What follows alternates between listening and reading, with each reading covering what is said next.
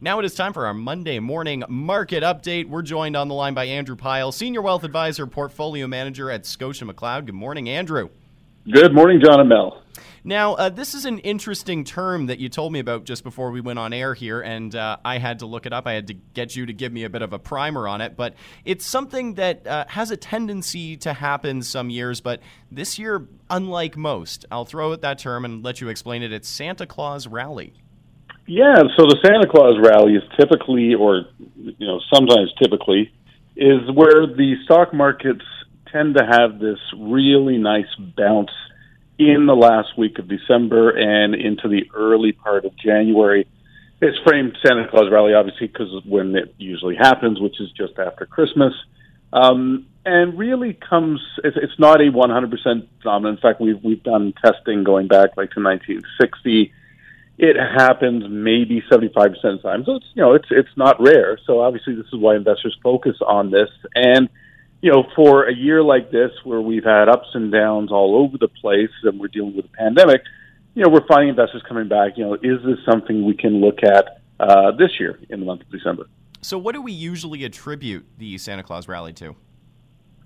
Well, it could be a number of reasons, but the most common uh, factor that we look at, John, is you know, over the course of the year, investors are selling and buying and when they've sold stocks at a profit, they've made a capital gain, and over the course of the year, they accumulate capital gains, and of course, we get taxed on capital gains. So, as we get into the end part of November, some investors will look into their portfolio, and we're not talking about RSPs or TFSAs. These are your taxable accounts, your taxable mm. investment accounts, and they'll look in their accounts for losers. They'll look at stocks that are down and sell those stocks, trigger the loss to try to offset the capital gain that they've built up in the portfolio.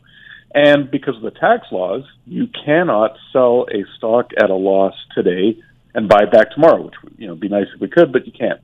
Um, so the tax laws are such that if you sell something, you've got to wait 30 days to buy it back in your portfolio. So okay. you get this tendency: I'm going to sell this losing stock at the towards the end of November I want to buy it back into my portfolio before we get into the new year. So my portfolio is kind of where it was before, but I've helped to mitigate some of my taxes. So that's one of the factors that can thread into that Santa Claus rally. Excellent. And there's, I'm sure, many other uh, little tidbits there as well. And so people can always contact you if they have any questions in regards to that. Now, uh, the National Association for Business Economics, they're talking about how the economy is going to be doing a flip and it's going to be more positive in late 2021.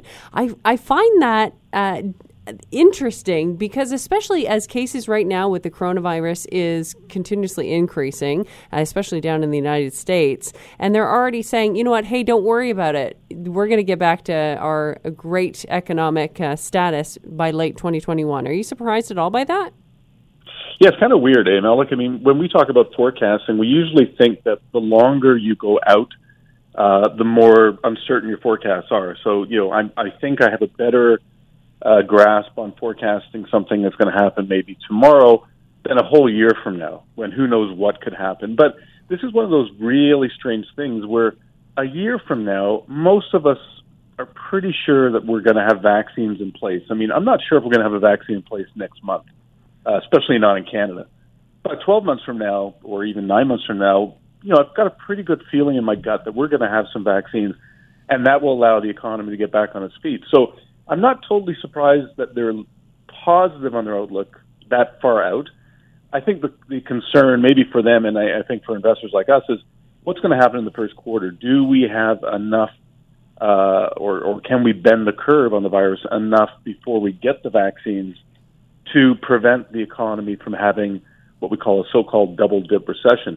That jury is still out on that, Mel. And so when you listen to the you know the NBER coming out with these forecasts, they're not talking about the next three months because they don't want to touch that um, with a ten foot barge pole right now because nobody knows. But mm-hmm. a year from now, things get a little clearer.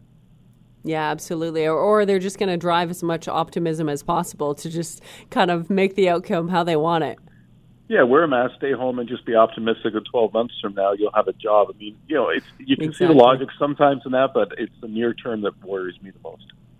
Andrew, always good to talk to you. Uh, if people have any questions about anything we've talked about today, or if they want to connect with you in any way, how can they do that? Yeah, well, it was great talking to you guys too. And if people want to get hold of us, they can find us on our website at pylegroup.ca. Uh, contact information is there. They can always ask us questions on anything we talk about on the show, and they'll find links to all of our research and our weekly newsletter that goes out. Andrew Pyle, thanks so much for joining us on Talk of the Town. We'll chat next week. Thank you, guys. Stay safe. Talk to you soon.